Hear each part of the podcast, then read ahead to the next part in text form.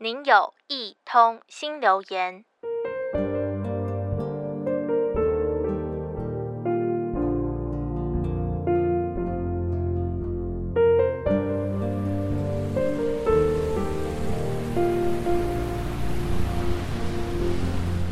下班后，拖着疲惫的身躯站在公车站牌前等待，有一点蓝色的心情。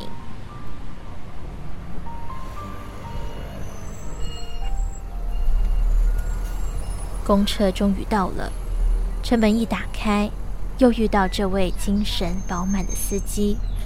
一上车就听到公车司机说：“晚安，后面有座位就先坐，站立的乘客请抓好。”车子随时会刹车。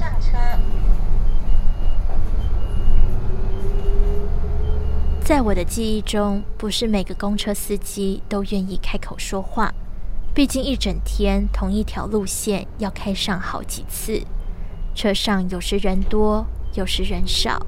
如果只要有人上车就要讲一次，感觉也会很累。其实平时都会自动忽略司机大哥说什么。但这天不知道为什么，突然觉得很温暖。那句晚安，就像是在对我说：“辛苦了，可以回家了。”有一种被鼓励的感觉。不经意却令人深刻的温暖举动，还有公车司机看到有妈妈手提大包小包，还抱着小孩等着搭公车。就在他踏上公车找座位时，司机马上就转身对着后方的所有乘客说：“有没有刚好有位子让抱小孩的小姐坐？”如果换成是我听到了，一定会很感谢司机的帮忙。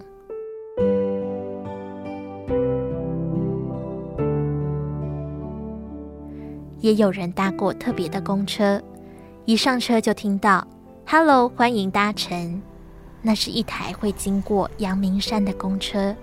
车上的司机大哥除了例行的接送乘客之外，还会在车上导览。或许问他沿路有哪些景点美食，比问 Google 还快，让平时的公车日常更多了一些趣味。车门打开，有位乘客在车外问道：“请问擎天刚看得到牛吗？”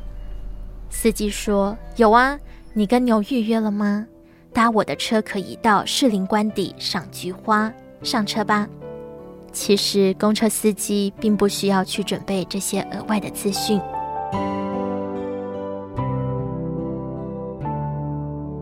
工作常容易像例行公事变得枯燥乏味，但是一成不变中，要如何像这些公车司机一样保持热情呢？或许人人因为疫情都戴着口罩。看不见喜怒哀乐的表情，所以更需要用语言去传递温暖。这时想起宫崎骏动画里的龙猫公车，因为有着那张大大的笑脸，就能赶走一天所有的不顺利。